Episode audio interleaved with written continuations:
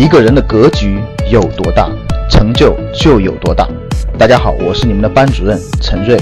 欢迎收听本期节目。想获得节目中提到的学习资料和学习更多的课程，请加我的微信幺二五八幺六三九六八。我的微信是幺二五八幺六三九六八。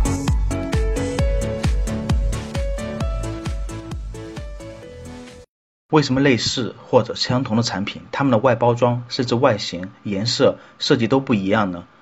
经常逛超市的人会发现，超市货架上的可乐、雪碧、橙汁等饮料、各种酒类，甚至酱油、醋之类的液体，不论是塑料的、玻璃的还是锡铝的，它们的包装都是圆瓶子，而牛奶却是例外，百分之九十以上的牛奶包装盒都是方形的，这是为什么呢？按理说，正方体的容器比圆柱体的容器能够更加节约货架空间，使货架得到更加经济的利用。那么，为什么其他饮料的生产商不改用方形的容器呢？一种原因是我们平时所喝的饮料、纯净水等，多数人都选择拧开瓶盖直接对着嘴喝，而且可乐这种碳酸型饮料，开了盖之后不适合长时间的存放，我们也不会将它储存起来慢慢喝，所以设计成圆柱形就更符合人体的设计。拿起来更趁手，并且抵消了它带来的额外存储成本。但是牛奶和其他饮料不同，它可以长时间储存，人们在大多数情况下也不会直接就着盒子喝，而是倒在杯子里或者用吸管喝。所以是否用圆柱形包装对他们来说并不重要。那么到底是什么原因导致牛奶装在方盒子里呢？这时候就要说到成本效益原则了。即使大多数人都将牛奶拿在手里直接喝，牛奶的包装盒依旧不会设计成圆形。那是因为牛奶需要冷藏，没错，牛奶与可乐等饮料有一个不同点，是决定它们包装不同的最重要的一点，就是牛奶需要冷藏。我想所有人应该都具备这个常识。方形物体比圆形物体更节省空间。超市里面像可乐、雪碧这些饮料都是放在一般的开放式的货柜上，这种货架不需要通电，买来之后一般也不需要额外的费用。但是牛奶则不同，牛奶的保质期很短。这一特性决定了它需要放在专门的冰柜里冷藏。为了节省空间，使用方形盒子就显得划算太多。而如果把装牛奶的容器设计为圆柱形，那么我们就需要更多更大的冰箱，用电量也就随之增加，运营成本也随之增高。听完我的解释之后，有朋友也许会问：照你这么说，冰激凌也需要冷藏，它也有运营成本，可是大多数的冰激凌都是圆盒子呀。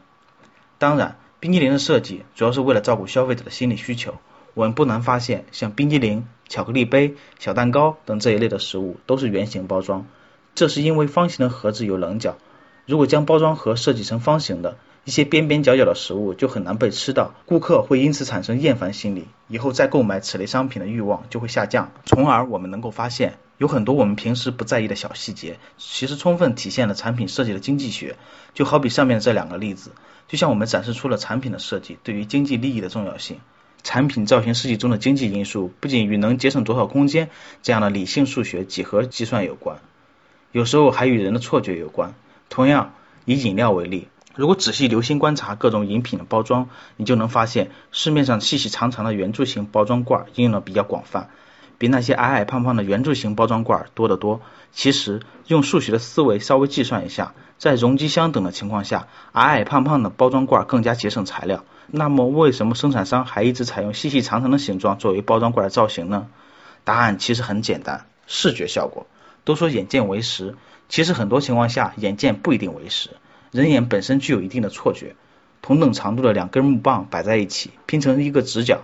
一条横着放，一条竖着放，人们一定会觉得竖着摆的木棒要比横着摆的木棒更长一些。应用到饮料包装罐上，人们就会认为细细长长的包装罐装饮料更多。矮胖的包装罐装的更少，下意识的就会选择购买细长包装的饮料，但其实这两种包装罐里的容积是相同的，因此生产商将饮料包装罐大多设计为细长的造型，这样更符合消费者的心理，也就能获得更大的效益。我曾经认识一个在企业生产线做工的人，主要负责维修电器开关，他曾经给我讲过他的一个经历，以前老生产线现场设备上的开关原配是西屋电器的美国货。这种开关核心部件占整个开关体积的百分之四十都不到，却用一个超大的外壳。当时他还认为美国人有点傻，根本没必要做那么大的外壳，不仅浪费钱，还浪费空间，并且外观很丑。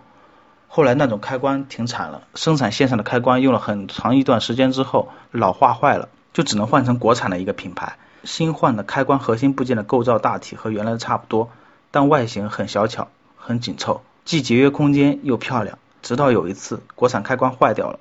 他去参与维修时才发现，西屋的开关虽然被他吐槽了那么久，但是它的设计非常人性化，因为它只需要把后盖拆开就能操作。外壳里那些多余的空间刚好能容纳小型的电工起子，而国产的不把开关整个拆散，就根本没地方下手维修。所以产品设计既要包含最符合消费者心意的功能，又要满足卖方保持低价、便于竞争的需求。这也就是说，产品设计必须在两者之间找到平衡。产品设计的功能既要符合成本效益原则，又要遵守服务顾客的原则。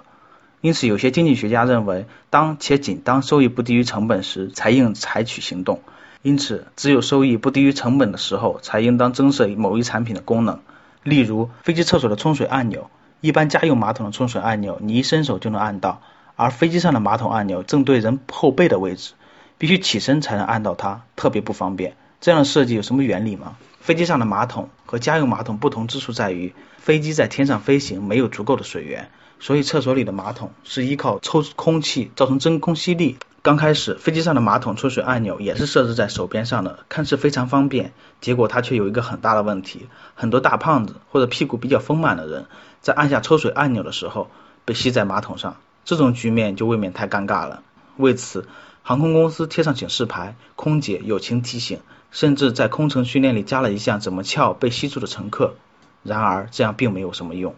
直到后来，一个波音公司的设计师把按钮改到了现在这个很别扭的地方，才解决问题。因为这样一来，乘客就必须站起身来按按钮，实在懒得动的，也抬下屁股转过身来，这样就会有空气进来。近年来，产品设计受到越来越多的人的重视，因为它不仅与产品形象有关，更与经济紧密挂钩。想获得更多投资理财、创业、财经等干货内容的朋友们。请加微信幺二五八幺六三九六八及我们的 QQ 交流群六九三八八三八五六九三八八三八五。Cause